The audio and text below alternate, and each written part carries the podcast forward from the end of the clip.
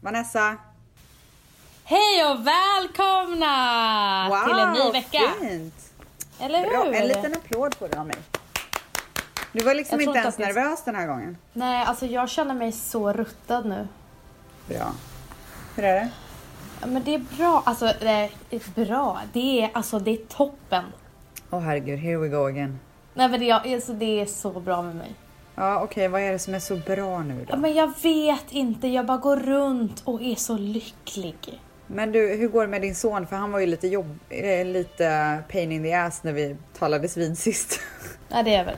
Men man glömmer ju, alltså man är ju så jävla kär så att man Ja. glömmer de dåliga grejerna på en Ja. sekund. ja, det är verkligen så. Alltså Det- jag har bara tagit den här veckan och haft så här egen tid med Matteo. Jag har inte gjort så mycket häng. Mm. Jag har, I tisdags var jag på gudstjänst med Matteo. Oj, Mm. hur kommer detta Eh, sig? För er som inte vet så är jag absolut inte kristen. Eh, jag, inte, jag, jag, har, jag har ingen religion. Eh, men vi Förlåt, jag min... måste bara fråga en sak. Du är ju äh, iranier. Mm. Och jag känner liksom på kanske de senaste tio åren, de flesta iranierna jag har träffat har det tankesättet precis som du har när det gäller religion. Att de är så här, nej men vi tror typ inte på någonting. Eller typ så som dina föräldrar är, att de är lite mer mot hin- hinduismen. Nej, buddhism. Eller jag menar, Det är viktigt det där.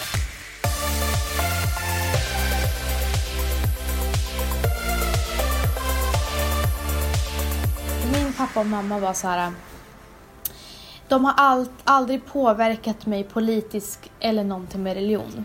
De har bara sagt så här, gå till skolan och ta din egen få din egen uppfattning. Ja. Eh, men däremot så har jag ju hört mamma och pappa. Och eh, min pappa sa att när jag lämnade Iran, då lämnade jag även religionen bakom mig. ja. Eh, alltså, Men tror du att det är så många eh, som är från Iran tänker? Alltså jag visste inte att det är, att det är så, att det är så, Ja. att det är så vanligt. Hade Nej men gud alltså. Men du känner ju mer iranier obviously. Du har ju släktingar och sånt där. Hur är de med religion? Eh, mina släktingar. Ja, inte andra släktingar. Nej men, nej.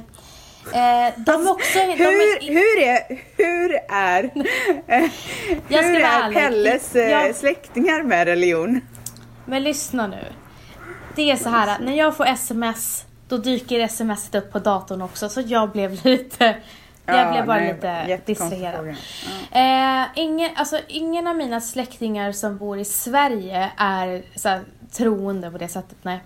Okej, men du ska få en uppgift till nästa gång och det är att du ska höra runt med iranier som du känner vad de har för religion. Jag kan lova att alla bara, nej men vi tror inte på någonting. Men jag har inte så många iranska kompisar. Okej, men du känner väl lite iranier? Ja, nej men alltså jag kan fråga mina släktingar för vi är ju 20 pers här eller någonting. Ja. Vilket Men jag känner community! Ja, men jag känner att eh, mina kusiner som kom hit senast, eh, som har varit här kortast tid, eh, nu är det väl 16-17 år sedan, Mm. men de har också lämnat det bakom sig. Ja, men det är det jag tycker. Alltså varenda iranier som jag känner är likadana. Ja, ja det är faktiskt sant. Ja, jag vet Mm. inte. Jag har, fakt- jag har verkligen det. reflekterat över det. Och det kan ju också vara så, det är ju så, är säkert så för att ens föräldrar har lämnat det bakom en. Ja, men exakt. Ja. Men det måste ju grundas i någonting. Ja. Okej, läxa till nästa Ja men min, mina föräldrar, jag kan tala för mina föräldrar, de, eh, de, de trodde, alltså de var inte... Alltså de eh, fastnade inte för islam Nej. Alls. Eh, men däremot fastnade både mina föräldrar för buddhismen. Ja, gud vad de är i Indien Eh. hela tiden. Alltså de är, ja, pappa är väl i Indien nu också. Ja, det lär han ju vara. gud vad han är i Indien. Gud vad han sitter under ett träd. Och han bara sitter och kollar på din mamma och bara suckar åt hennes safari som hon åkte på.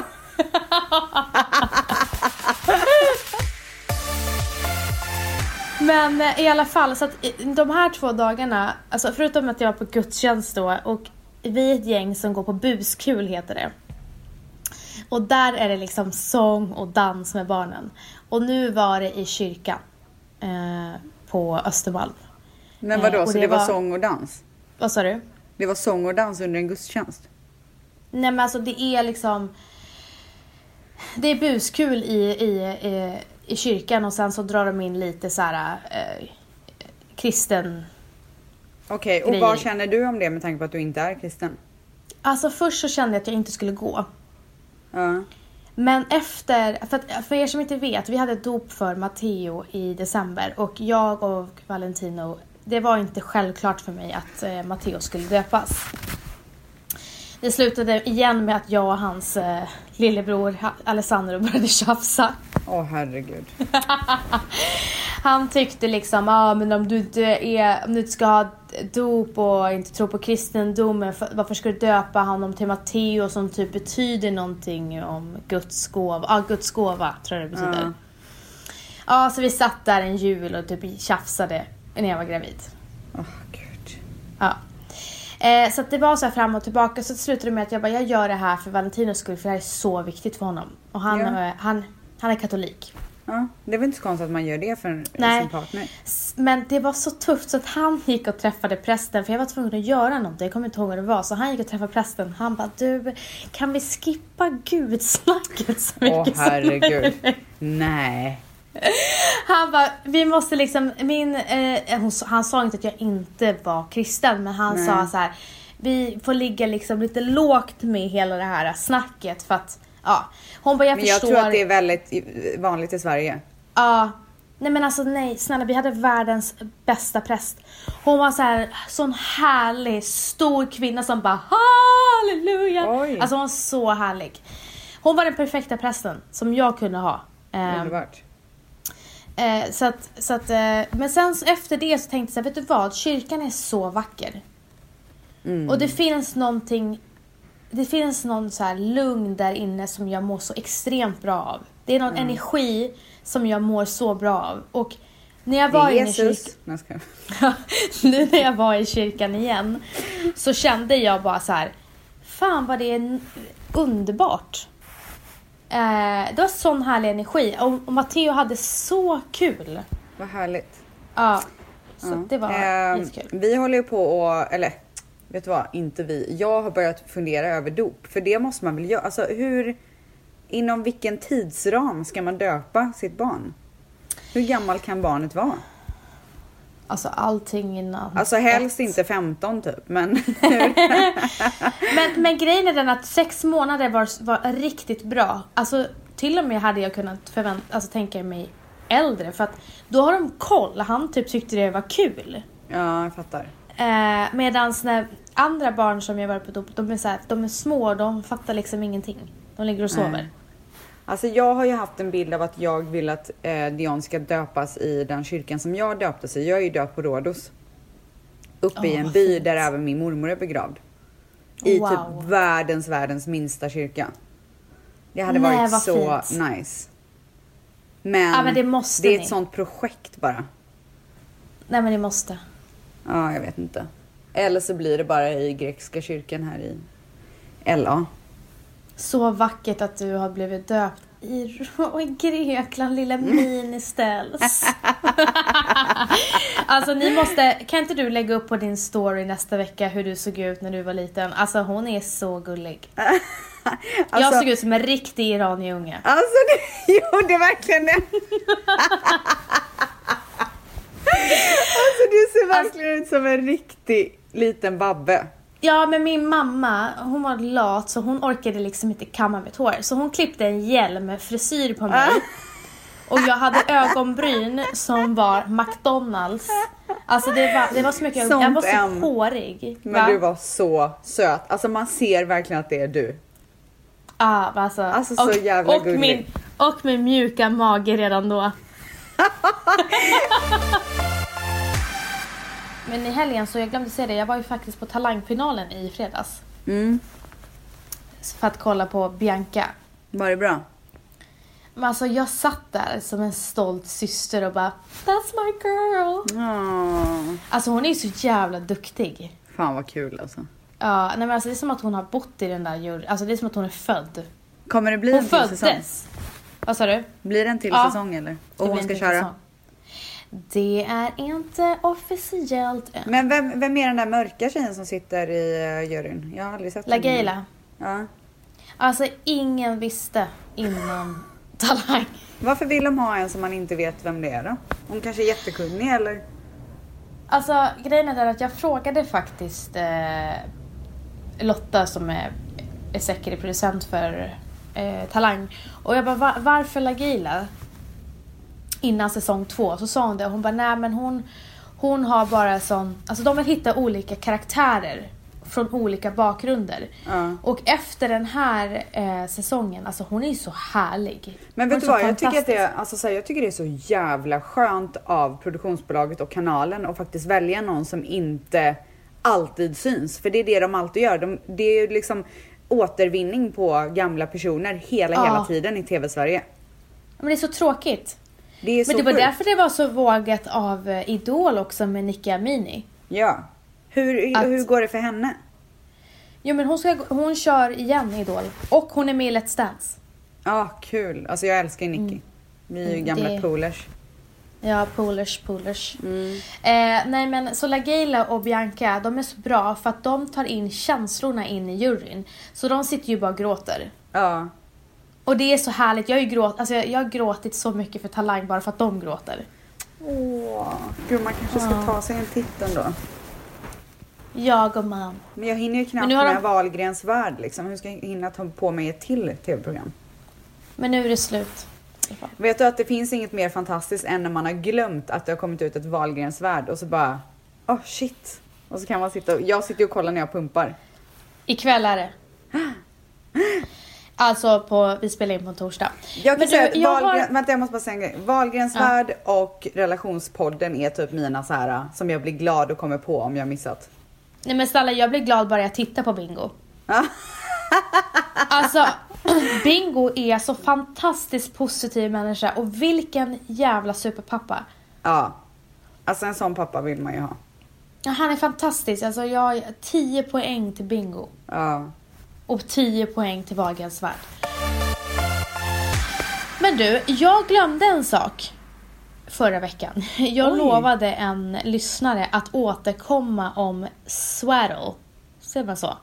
Svaddla. ja. Och för er som inte... Vad sa du? Vad ska du återkomma om? Jag ska berätta. Eh, svaddlad... Hur, hur förklarar man det kortfattat bara? Swad. Aha, jag trodde du skulle bara hängde upp dig på ordet igen. Alltså det Nej. är ju den här när, man, eh, när barnet ser ut som en burrito som de sover i. En sån här. Ja just det, man lindar in barnet. Ja. Just det. Ja, då var det så här. att Det var en eh, tjej som har hört av sig. Hon ville svaddla sin eh, son eller dotter. Men hennes barnmorska sa att hon inte skulle göra det på grund av risk att barnet kan få en plötslig... Eh, det? spädbarnsdöd. ja, precis. Ja. För att de tror att de är i magen. För att det är Mm. så de låg i magen. Och då kollade ju vi med supernannyn. Mm. Vår kompis nanny som har varit, varit barnmorska i ja, åratal. Ja. Och hon sa att om det skulle hända då måste det vara överhettat. Alltså du måste vara så, barnet måste bli så överhettat för att det ens ska kunna hända. Och så den chansen om man har koll på temperaturen den är väldigt, väldigt liten. Det är lik, och, det, alltså, och risken att de skulle kvävas med att få filten över sig, det är lik, alltså det är samma Ja, sak exakt. där. Det finns risker med allt. Mm, det är klart. Eh, Och man måste bara välja det som man tror passar ens barn bäst. Alltså det handlar om Exakt. sunt förnuft också. Om man, om man lindar in sitt barn och man märker att barnet inte gillar det eller man, man kanske är super super stressad eller vad det nu är än, än är så ska man kanske inte göra det. Jag blir ju lugn av det för jag vet att han mår bra av det. Precis, och sen Ja. så har man ju koll förhoppningsvis alla mammor på, och pappor eh, på värmen så att man, Exakt. så barnet inte blir överhettat. Det jag ville finns- bara säga, Ja, det finns ju eh, på typ så här, eh, vad heter de här? Sound machines och allt möjligt som man har oftast till barnet. Där finns ju rumstemperatur på. Så då kan man ju hålla koll på. exakt. Eller om man har eh, baby monitors, det brukar oftast finnas rumstemperatur på det också. Eh, en annan sak, jag, eh, jag är ju med i, eller jag har ju en app som heter What to expect. Som är en Ja. amerikansk app där man under graviditeten kunde jag följa varje, varje vecka vad som hände med barnet och nu i efterhand så kan man också följa barnets utveckling vilket är så härligt. Eh, och var, typ varannan dag eller om det är, ja men jag tror att varannan dag så får jag ett mail eh, där det är liksom som ett, så diskussions, ett diskussionsforum. Så att då är det mammor som skriver in och sen så får andra mammor svara. Och då var det faktiskt en av punkterna i det här mejlet var faktiskt om swaddles. Där de diskuterar exakt det som vi sitter och diskuterar här. Och efter typ så här 15 inlägg under det inlägget så är det en tjej som skriver att hon har jobbat som krim i 12 år. Alltså, eh, hon har varit med och fastställt dödsorsaker på människor. Och hon, hon sa att under dessa 12 år så har jag aldrig eh, stött på ett fall där de dör av just att bli swadlade. Så Nej. lyssna på era barnmorskor om de rekommenderar det. Det var det hon skrev. Okej. Mm. Så att det, är- det är oftast en annan anledning. Det är inte just att de swadlas som är problemet. Nej, exakt. Men som sagt, alltså jag, jag lägger mig inte i om någon tycker att det är helt fel och de inte vill göra det för sitt barn. Då ska de inte göra det heller. Man, som mamma så har man en magkänsla om vad som är bäst för sitt barn och det ska man gå på tycker jag. Exakt. Men därför har jag en fråga till dig. Inte för att det har någonting att göra med det vi har pratat om. Men jag har Nej, det lät som att dig. du bara, nu så ska vi Nej, fortsätta. men jag har en fråga till dig som du faktiskt totalt har glömt bort att återkomma med vad som hände. Åh nej. Eh, Kan ju finnas för att du var till det, gravid typ. och arg. Oj, Är du redo? nej. Jag är rädd. Har du kapslat din moderkaka? Åh, gud det har jag verkligen glömt bort. Alltså jag var Ja. så inställd på att göra det. Alltså Ja. jag var så här, nu det ska kapplas och det ska ätas och det ska bara mås bra av efter graviditeten. För att det man gör när man käkar moderkakan är ju att den ska ju återställa hormonbalansen efteråt. För det är väldigt många kvinnor som handlar i, han, hamnar i depression efter förlossning och sådär. Så det var främst den anledningen att jag ville göra det. Men eh, precis innan jag skulle så här mejla eh, den här tjejen som gjorde det och säga nu kör vi. Då eh, frågar jag min eh, OBGYN, min barnmorska om så här, har du hört, alltså är det någon risk med det här? Hon bara, jag kan inte råda dig till att göra eller inte göra det. Men däremot så kan jag säga att jag hade inte gjort det. Alltså du vet hon körde den där. Ehm, hon bara, eh, det finns en väldigt stor infektionsrisk med det. Oj! Ja, för att man, jag vet inte om det är att man käkar någonting som, in, som är dött som inte ska vara i kroppen. Sen så tänkte jag på en annan sak, för jag testades ju positivt för det där viruset som du också gjorde. Vad heter det nu igen? Ah, eh, fan, det är eh, eh, GBS. Ja. GBS. Sitter inte det, i moderkakan? Eller är jag GB, helt... Förlåt. Ja. GBS är alltså urinvägsinfektion. När man är gravid. Ja, och det har ingenting med moderkakan att göra eller? Nej. Nej, för jag var så här, men gud om om det har någonting med saken att göra så vill man kanske inte käka det där viruset typ. Så tänkte jag. Vet du, jag ska inte säga att eh, nej, för det har inte med moderkakan att göra. För om det kommer in livmodern, det är då det blir farligt. Ja. Nej, jag vet, Alltså, alltså, vet du vad? Jag, jag var jättesugen på att testa, eh, men däremot så är ju jag, tar ju jag verkligen säkerhet före osäkerhet. Så att jag kände att hon är sånt, alltså sånt jävla proffs. Alltså hon är så grym, jag har aldrig stött på något liknande. Om hon Din säger att, barnmorska. ja, om hon säger att hon inte skulle göra det, då skiter jag i att göra det. Så svaret Ja. är nej, jag gjorde inte det. Jag har bara pratat om min vecka och hur jag, hur jag har haft det så här as nice och att livet är toppen och allting. Men hur har din vecka varit? Min vecka har varit bra. Jag har eh, druckit alkohol. Jag har druckit Oj! drinkar. Ja. Eh, jag har varit ute på middagar. Alltså, undrar om jag har varit på tre middagar den här veckan. Du har levt. Alltså jag har levt livet och sen så har jag varit på baby shower. Min kompis Rima och då Mannys bästa vän och businesspartner Sä- Sal ska ju få en son. Alltså det är så roligt, jag måste bara berätta. Sal och Manny som är business partners och best friends. De, det är alltså min fästman och då Rima, min kompis fästman. Eller man, de är gifta. Eh, de lärde känna varandra när de var små. Alltså jättesmå. De har varit kompisar i typ 20 år. Kanske till och med 30. Alltså förstår du? Och de har business ihop. De har flyttat från Kanada till LA ihop. Alltså de tar varje steg ihop. Ja. Rima kommer föda barn två månader efter att Dion föddes. Alltså om, om en vecka typ, två veckor. Eh, och de ska få en son. Ja men det är så, Så att- mysigt. så att men du, får jag fråga en sak? ja. De har ju en dotter va? Ja, exakt. Den här sonen, är det... Eh, är det, alltså, har de... Är det naturligt? Ja.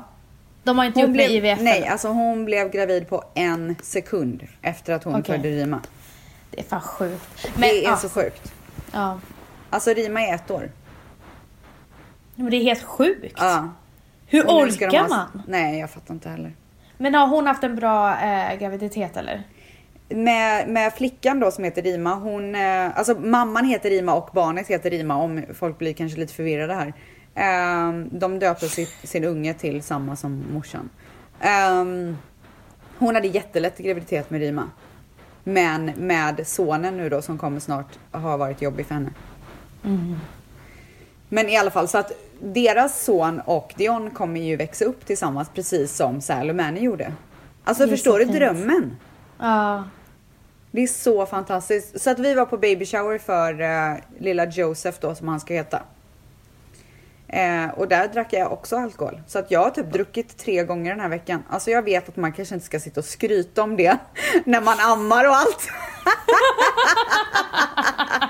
Men jag har så mycket mjölk i frysen och jag pump and dump mer än vad jag eh, egentligen behövde gjorde. Så att det är ingen där ute som behöver ringa social eh, services Men på du, mig. man kan, man kan amma och dricka. Ja, Det har ju jag- kommit nya stu- studier. Ja, men jag, jag tar det eh, säkra för osäkra. Okej, pumpar men för er som är, sitter där med pekfingrarna höll jag på att säga, pekpinnen. Jag eh, drack och ammade.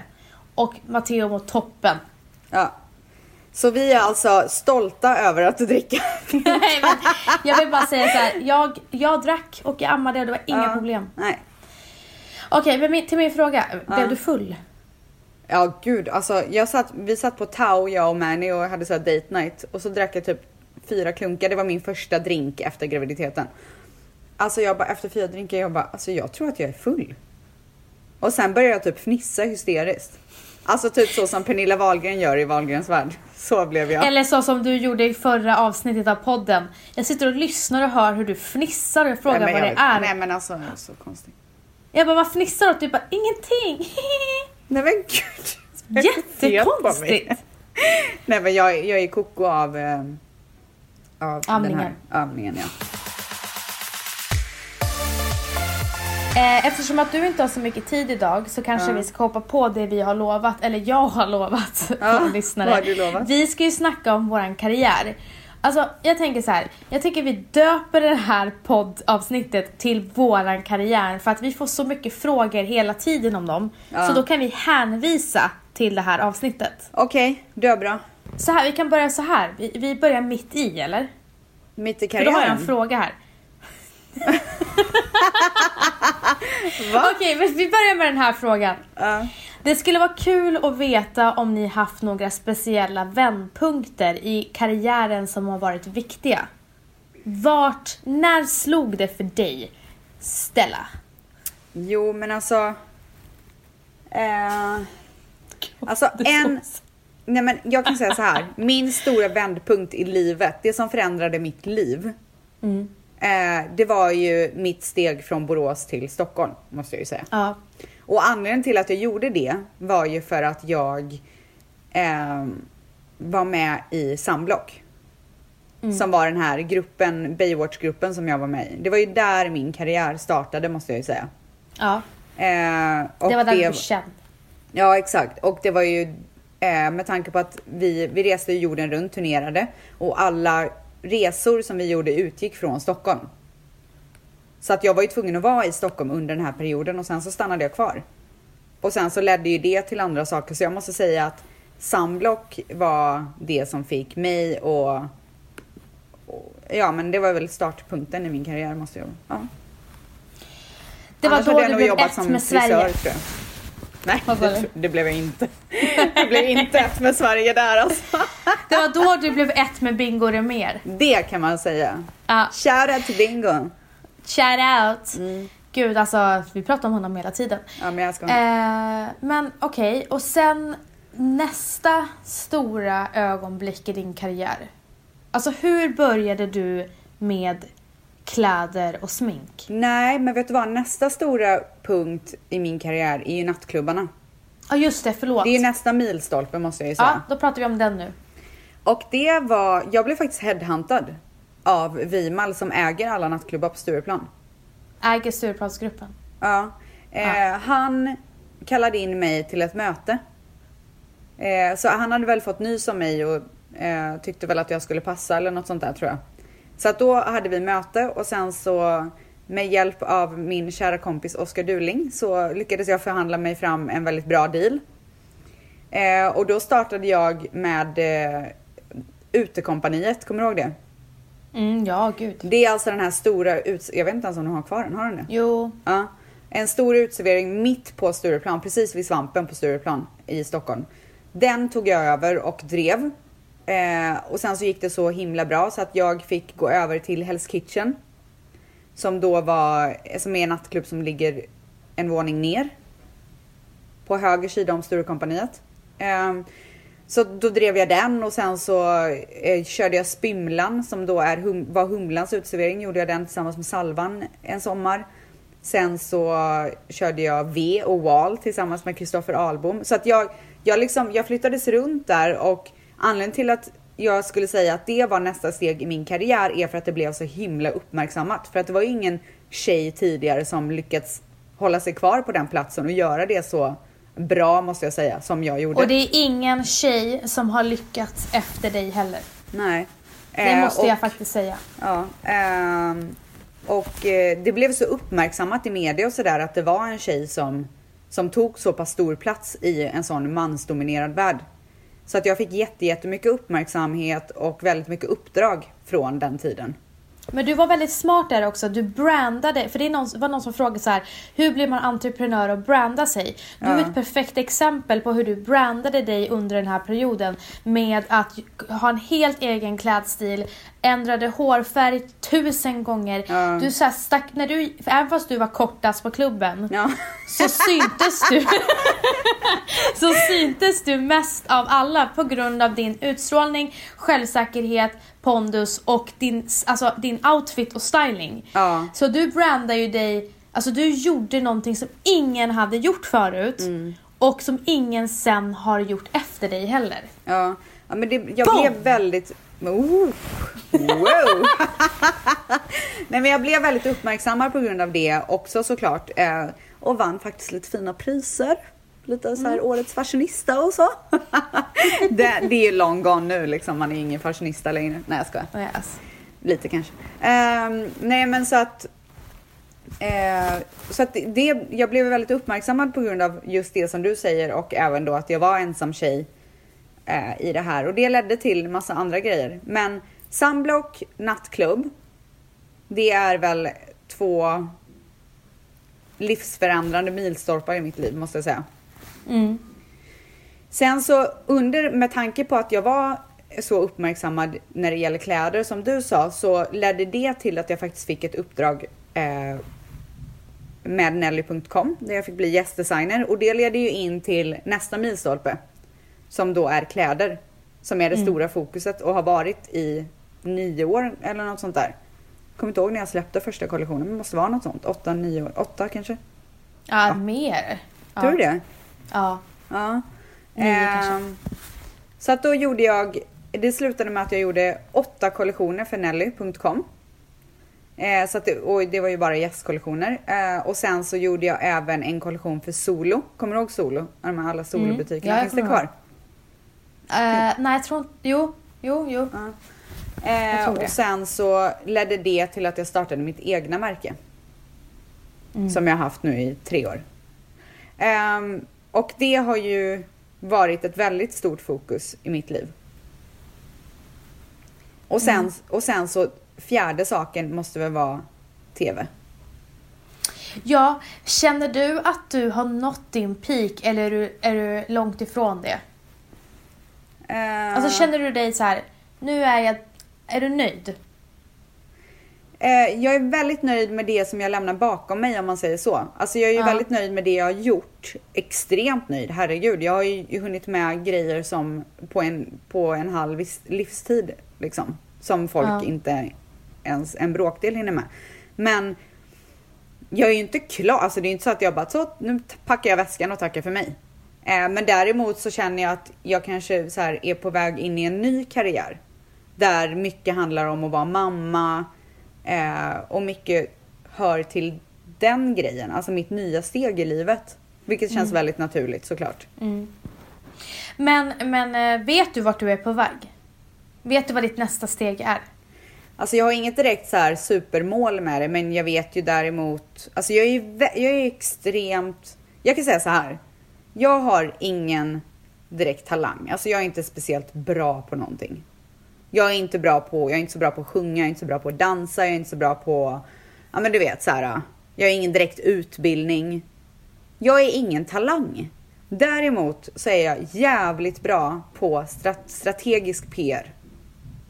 Jag är extremt bra på att se saker för vad det är, se vad saker behöver och lyfta saker. Alltså det är min starka sida när det gäller. Jag skulle kunna ta vilken person som helst och göra den personen känd på en sekund. Det är så? Men gud, snälla. För en person som inte har någon talang har nått så här långt. Men ändå- gumman, vad väntar du på? Jag. Ja, Make gud, me alltså, no famous. problem gumman. Vi, vi tar ett litet möte efter den här podden. Nej men och jag, jag kan liksom se saker för vad det är och se saker för vad de behöver. Och det är min starka sida. Så att eh, det är klart att jag har någon slags tanke med vart jag är på väg. Men däremot så, så tar jag inte det på så stort allvar att jag skulle så här, sätta upp mål och hit och dit. För att min, min största, mitt största fokus just nu är min son. Sen är du väldigt spontan av dig. Så här, du bara bestämmer så här, jag ska starta podd. Ja. Och det var ju så mycket, det var inget mer snack om, om det. Så det kommer bara komma till dig en dag och bara, vet du vad? Jag ska göra det här nu. Och så Ja. kommer du göra det. Ja. Och det är där du och jag är så jävla lika varandra. Mm. Vi är inte rädda för att göra nya saker. Och det är så man måste vara. Alltså det, är så man, det har vi pratat om innan du och jag. Alltså att om man inte testar på allt man bara får, får, får liksom för, till fötterna så, så kommer man missa så mycket. Sen måste man ju såklart vara relativt selektiv och tänka eh, passar det här mig? Passar det vart jag vill komma i livet? Men man får inte vara rädd för att testa nya grejer. Nej. För det är så man växer som människa. Och man blir mer och mer eh, rädd med åldern med tanke på att man börjar tänka mycket mer på riskerna och, och så, så här, vad kommer hända om jag tar det här valet? Ja, man inte kanske har lite mer att förlora.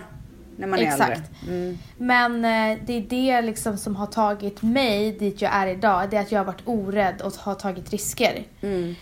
Eh, och nu faller det väldigt naturligt att vi börjar prata om mig.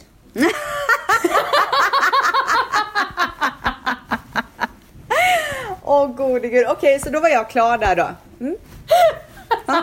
Okej. Jag måste bara säga en sak. Att fy fan vilken bra fråga den här personen ställde. För att du la upp de, din karriär på det bästa sättet du faktiskt har gjort Ja. i den här podden. Ja. ja, men det skulle jag Så här vilja säga. För jag är ju väldigt, jag är ju extremt grötig när jag pratar har jag kommit på. Genom att lyssna Ja. på våra poddar.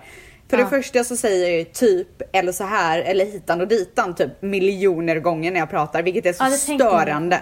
Alltså det är så vidrigt beteende. Och sen så bara, så får jag en fråga så pratar jag runt hela frågan. och typ kommer inte till skott. Nu sa jag typ igen. Men jag vill bara säga att så här, en annan stor del, om jag bara får, får eh, prata Ja, klart visst. om min karriär nu Nej men vi du kan liksom... ta med nästa vecka. Oj, du har gjort så mycket så vi knappt hinner med eller vadå? Men gumman! Oj då! Nej men en annan stor del är ju TV. Ja. Där jag, jag har gjort Project Runway, After Hours, jag har gjort, eh, vad heter det? Paradise, Paradise. Hotel After, ja ja, exakt. Och sen så då eh, pa, eh, Paradise Hotel. Och ett litet mål som jag hade med hela TV-grejen var ju att jag skulle få eh, Programledar, programledarrollen. Men jag ville göra, jag ville göra tjock-TV. Det var Ja. ett mål jag hade. Mm.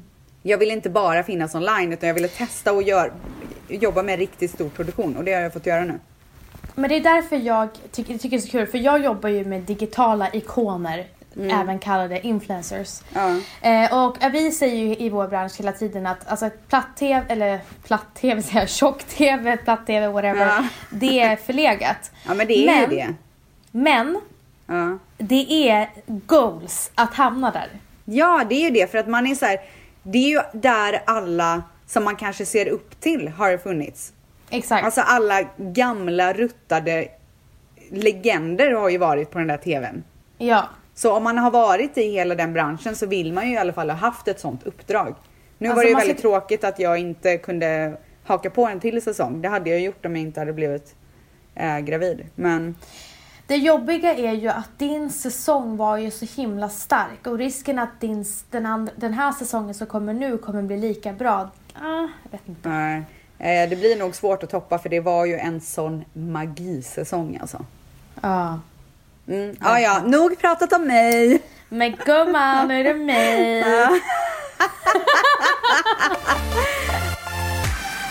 Okej. Eh, milstolpe nummer ett. Det är faktiskt inte, alltså Umeå och Stockholm, det händer inte så mycket. Jag flyttade till Stockholm. Men Eh, du flyttade nej, väl inte till Stockholm av ett karriärsskäl? Nej exakt, så Nej. Vi skippar det. Jag kommer från Umeå, eh, vux, växte upp där och sen flyttade jag till Stockholm. Men i alla fall, milstolpe ett, New York. Mm. Eh, jag flyttade dit och pluggade marknadsföring. Det Alltså vi kan ju inte prata nog om New York i den här podden. gumman. eh, flyttade till New York och pluggade, eh, hade student, stu, studentvisa, säger man så? För er som undrar så var det ja, studievisa. Eh, pluggade där i tre och ett halvt år, marknadsföring, fick jobb där inom brand partnerships. Eh, Och vad är det? Det kanske du vill förklara. Brand, jag ska berätta. PR och brand partnerships och event. Brand partnership är att man sätter ihop en känd profil med ett varumärke och så gör man en kampanj. Mm. Eh, men det var inte sociala medier utan det var allmänt liksom utanför.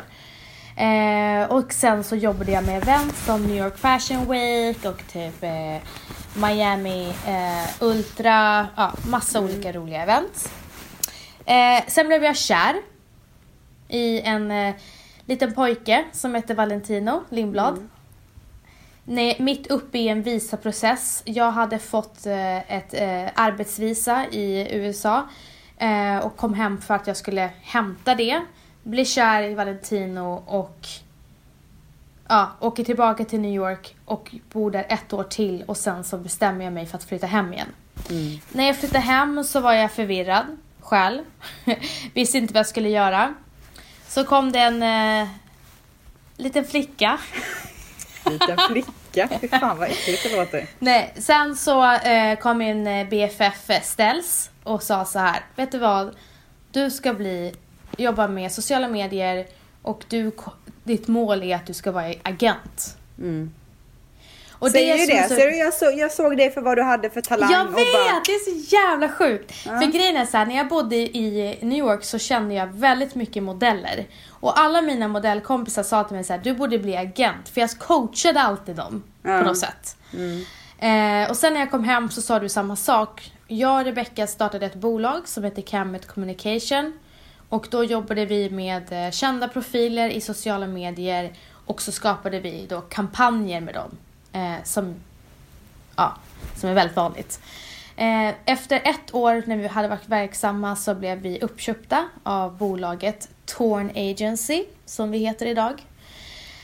Och eh, de köpte upp oss och jag började jobba där. Och direkt, mitt första mål på Torn var att jag skulle få ta in Bianca Ingrosso som min eh, ja, men, agenta henne. Så att det var mitt första mål. Jag hade, fick syn på Bianca tre år tidigare. Hon hade 9000 följare på Instagram. Jag vet inte vad det var med henne, men jag var föll för henne. Och sen började jag följa henne och så började vi göra lite små kampanjer under Camet-perioden när du var med. Och det var faktiskt Rebecca som satte ihop mig med Bianca eh, för en kampanj. För att jag, hon hade hennes telefonnummer så hon satte ihop mig med Pernilla, hennes mamma Wahlgren och mig och Bianca. För er som undrar hur vi kom i kontakt så var det igen tack vare Ställs. Eh, och sen så till slut eh, så när jag hade flyttat till Torn och hade, vi hade en grym, eh, ja, ett grymt team där så fick jag över Bianca till oss. Och samtidigt som hennes karriär flög så flög min också. Så vi liksom reste tillsammans i Ja. den här influencervärlden. Och det är därför det är så kul att folk så kommer fram till mig och bara fan vad duktiga ni har varit med Bianca. Eh, och jag känner verkligen, och jag har fått höra av hennes, en av hennes närmaste vänner så att, att jag har gjort ett extremt bra jobb. Så jag känner mig väldigt stolt för att hon är min baby i den här världen. Ni, ni är så himla många som frågar hur kommer man in i, alltså det här influencer marketing är ju så populärt. Alla är så här, hur blev du det, hur kom du in Ja. i det? Och det är som jag och Rebecca sagt tidigare, praktisera. Ja. Alltså att komma in, det är ganska svårt utan kontakter om jag ska vara Mm. ärlig. Eh, och har du kontakter, jättebra. Eh, eller har ett grymt CV. Men om du inte har några erfarenheter överhuvudtaget, sök praktikplats. Och jag måste säga en annan sak också. Hela influencervärlden bygger på foto. Ja. Om du är intresserad av att hamna i influencervärlden och kanske liksom på ett eller annat sätt. Du måste lära dig foto. Mm. Alltså det är faktiskt jäkligt viktigt. Du måste och lära dig Instagram liksom. Kan du de två bitarna så kan du komma jävligt långt i, eh, i influencerbranschen. Och då menar jag inte bara som profil utan då även som att jobba bakom. Du måste veta hur allting är uppbyggt. Veta vad för slags bilder som krävs. Veta hur man lägger upp de bilderna. För om du ska vara, precis som du är, en agent och coacha någon till att kanske vill plocka upp någon som ska bli ännu större. Du måste veta hur allt det funkar. Mm. Du har ju det Ex- naturligt. Ja, precis. Men, men eh, för mig som agent handlar inte, handlar inte bara, om du är en influencer, så handlar det inte bara om ett snyggt flöde. Det måste ligga en historia bakom det. Varför Bianca har blivit så stor är för att hon är ofiltrerad. Ja, hon gud, är alltså, hon Bianca. precis det hon spelar och liksom in, alltså hon skäms inte för någonting. Hon är den hon är. Och hon försöker inte förfina det. Ja, hon gör snygga filter och sånt, men jag menar hennes personlighet. Mm. Så att om du har ett snyggt flöde utan en personlighet så är det inte intressant. Men har du en är precis- personlighet utan ett snyggt flöde så är inte det heller intressant. Du måste, man, måste kunna båda, man måste kunna bjuda på sig själv eller, eller verkligen profilera sig inom det som man vill eh, jobba med. Och så måste man ha kunna Instagram. För det är Instagram Exakt. som är störst just nu. Ja. Nästa år kanske Och det är någonting nej, och annat. YouTube. ja precis, Youtube, är ju YouTube. fantastiskt stort.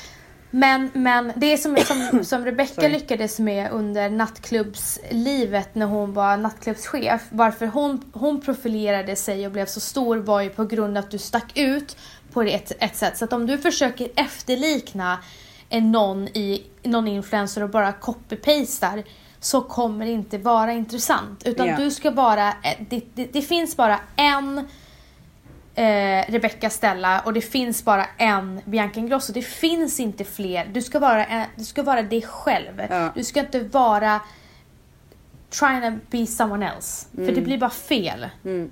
Och köp inte likes och köp inte följare. Nej, För gud. vi proffs, vi ser vilka Ja. som har köpt följare och likes. We know you all.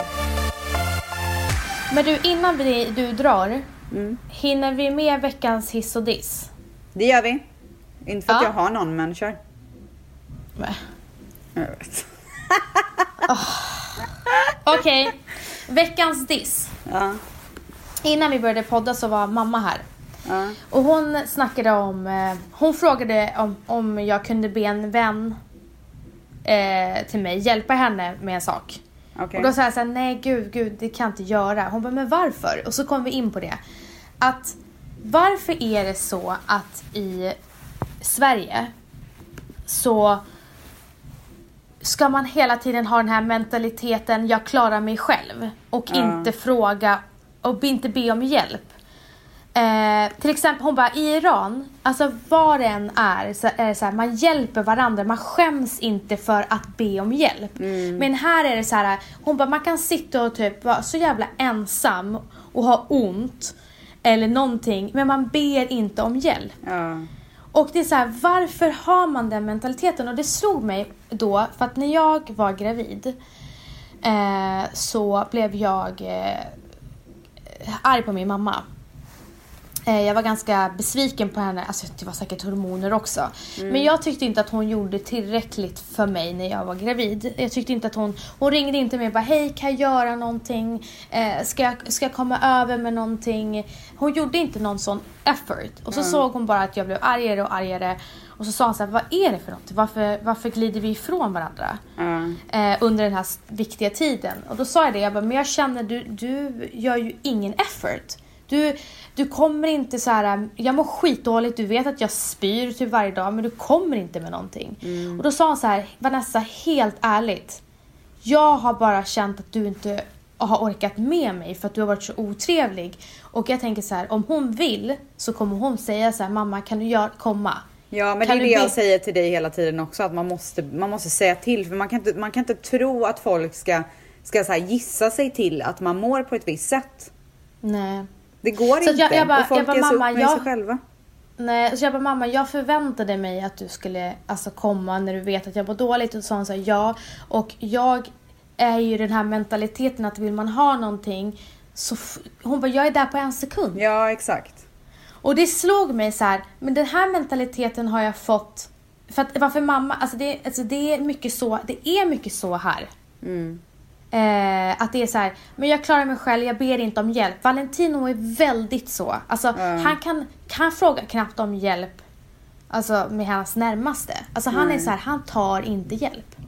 Han Men- försöker in i det sista själv. Men du, eh, en, annan, en sak som jag eh, verkligen har fått uppleva med Sverige är ju att svenskar generellt, speciellt i den branschen som vi är i, vill ju inte hjälpa varandra. Nej, Tror du att det har någonting med saken att göra? Att man ber inte om hjälp för man vet att, man inte, att det är så tabubelagt att be om hjälp för, för folk vill inte hjälpa. Men Margot sa någonting jävligt bra. Margot bara, det, det är så här, folk hjälper.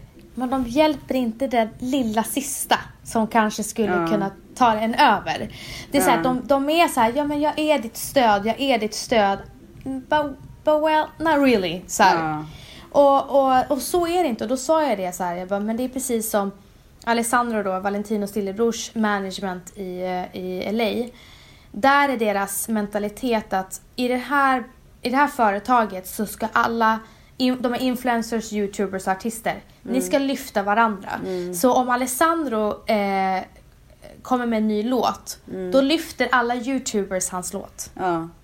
i deras kanaler och Gud, nu pushar. här. Ja, nej men det är så fantastiskt. Så här. Alltså jag Gå in önskar och att det lyssna. fanns i Sverige. Ja, nej men det är så fantastiskt. Så att eh, en av dem eh, som är i samma management som honom är Lelle Pons, vilket är en jätte, jättestor youtuber. Och så fort de- pushar varandra Mm. och det är så jävla fint att se. Och den mentaliteten finns inte här. Mm. Inte på det sättet. Ehm, så att där, det är min diss. Att våga ta mer hjälp, även till mig själv. Eh, våga liksom, du behöver inte ha den här mentaliteten, jag klarar mig själv. Det, allting blir bättre med så här, gemenskap. Mm. Så att bli bättre med gemenskap. Det är min diss. Mm. Veckans hiss är snabbare. Mm. Jag vill hissa eh, Stockholmsvädret och att vår-feelingen är här och solen Stockholm, skiner. Stockholm, stad i världen. Stockholm, Stockholm, världens här stad. Ah, ah, nej, jag sjöng fel. Ja, men typ. Ja.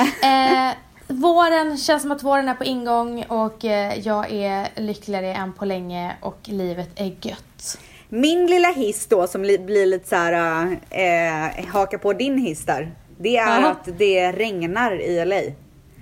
And I fucking love it. Ursäkta, Alltså, jag ska det komma på måndag. Nej men alltså det ösregnar. Alltså det är så här ös, ös regnar. Hur kan du vara lycklig när det har varit pissväder i LA så det. länge? Älskar. Älskar, jag är så trött på den här solen. Men det, det har inte varit någon sol i LA? Jo, det var det för eh, typ eh, tre veckor sedan. Var det jättemycket sol här. ja, men alltså. Det Nej men varit alltså så länge, länge. Ah, Inte så här en dag, det var ju en lång period av sol. Men du, på tal om LA och LA life. Mm. Berätta om den här TV-showen. The Cliffy. Ja, okej, Cliffy. här kommer Ja. Cliffy. Okej, men eh, jag visste inte om vi skulle, om jag skulle ha någon uppdatering på det här, men det har jag faktiskt. Så att vad vi har gjort nu är att eh, vi tog ju ett telefonmöte. Där Mm. de berättade lite om vad de sökte och varför de är intresserade av mig och så här, vad nästa steg är i processen om jag är intresserad av att fortsätta. Så då sa jag att jag har ingen aning om det här är någonting för mig men däremot så, så kan vi ju eh, absolut så här, spinna vidare på det och se om, om vi båda vill. Alltså om de är intresserade av mig eller om jag är intresserad av det här. Så att igår då så, ehm, så tog vi ett Skype-möte. Och du vet jag fick ju så instruktioner på hur de ville att jag skulle se ut till och med. Alltså bara- i showen? Nej, alltså i, på Skype, för de skulle spela in det här Skype, eh, Skype-mötet och så klipper de ihop det och så visar de det för, eh, för de inblandade. Okej. Ja. Aha. Så att de bara, men kan du ha på dig typ någonting sånt här och kan du ha det här och det här typ. Ehm, så att jag, så jag bara okej, så tar jag på mig någonting och sätter mig där. Jag bara, och sen så börjar vi spela in. Han bara hi, han bara oh, can I ask you to change? Jag bara va? Han bara yeah that doesn't work. That doesn't work. Can you, can you just like, och så sa han så här, a more solid color and then I want this and this and this. Jag bara okej. Så jag fick gå in i garderoben och byta om. Han bara oh my god that's perfect. Sa när jag hade tagit på mig någonting. och sen så, så började han fråga liksom mig eh, massa om min karriär och liksom liv och bla bla bla. Och det roliga är att han gjorde någonting som jag har sett så mycket när jag gjort tv i Sverige. Du vet när man sitter och synkar i Sverige. Det är ju, du vet när man, när man kollar på en tv-show till exempel, eller ett program där en människa sitter och pratar rakt in i kameran. Det kallas ju för synk. Men i själva verket så sitter man ju och pratar till kameran och sen så har man ju en person bakom kameran som sitter och ger direktiv om vad man ska prata om och sådär. Det kallas för synk. Eh, Man behöver och- inte kolla i kameran dock för jag har synkat. Man kollar ju till personen man pratar med. Ja exakt, man har en kamera mitt Ja. Mm. framför sig som då filmar det här. Eh, och vad jag har märkt att de, de som synkar gör, vilket han lite grann gjorde nu också. ehm, det är att de sitter och, alltså när man säger något kul så sitter de och liksom låtsas asgarva. Alltså gör ett tyst asgarv. Så här. Nej men, Bara för att man ska bli så här peppad över Vad Alltså så här, spinna vidare och göra det Ah. ännu roligare typ. Ah. Alltså de peppar genom att ge ett tyst asgarv. ja, och det fattar. har jag märkt att de gör när man synkar också. Jag vet inte om det är någon grej som man får lära sig typ. Han gjorde det så mycket. Men vadå, har de, har de gjort det på, var det, har, har du varit med om det innan? I Sverige, gud ja, med typ varenda tv-program som jag har gjort. I och för sig nu när du säger det. Ja, de sitter så här. Ja. Alltså Ja, jag ja. önskar att folk kunde se vad jag ja. gjorde nu. Ja. Ja gud, det, det hände mig också. Det var en som satt så hela tiden. Ja! och det var så roligt för han gjorde det hela tiden. Och då vill de ju att man ska tycka att så här, men gud jag är så rolig och så fortsätta Ja. liksom. Eh, det var ganska roligt. Ehm, men ja, så att nu har jag gjort den grejen och sen så är det väl upp till eh, dem om de känner att de vill gå vidare med det. Och då eh, pratar man väl lite mer på riktigt liksom. Har du frågat hur många det är som är i just den här delen av castingen? Nej, men jag tror att det är många. Ja. Men eh, oavsett så är det ju kul att se verkligen, som jag sagt tidigare, hur en sån process går till. Det är Men väldigt frågar, kul. de dig, frågar du dem hur de hittade dig? Obviously Instagram men... Eh, nej, det gjorde jag faktiskt inte. Men han hade ju koll på allting. Ah shit. Ja, han visste precis eh, vad jag gjort och allting. Ja, jag vill bara säga till er lyssnare att det här är en fett jävla stor Ja, show det det. i USA. Eh, så spännande. Ja, eh, så det var den cliffin. Och nu måste jag lägga på. DM oss om ni har frågor eller vill att vi ska prata om något speciellt eller bara ha lite åsikter och tankar. Det får ni gärna göra. Vanessa Och- heter Jag heter Vanessa.Lindblad på Instagram. DMa vid behov. Och jag heter Rebecka Stella. Eh, och eh, glöm inte att betygsätta, prenumerera och kommentera podden i iTunes och i appen poddar. Vi skulle bli så glada för det, för det hjälper oss att lyfta den här podden så att den blir ännu större och så att vi kan podda och vara glada. Yes! Okej, puss och kram på er då. Puss och kram! Ses snart. Hej hej!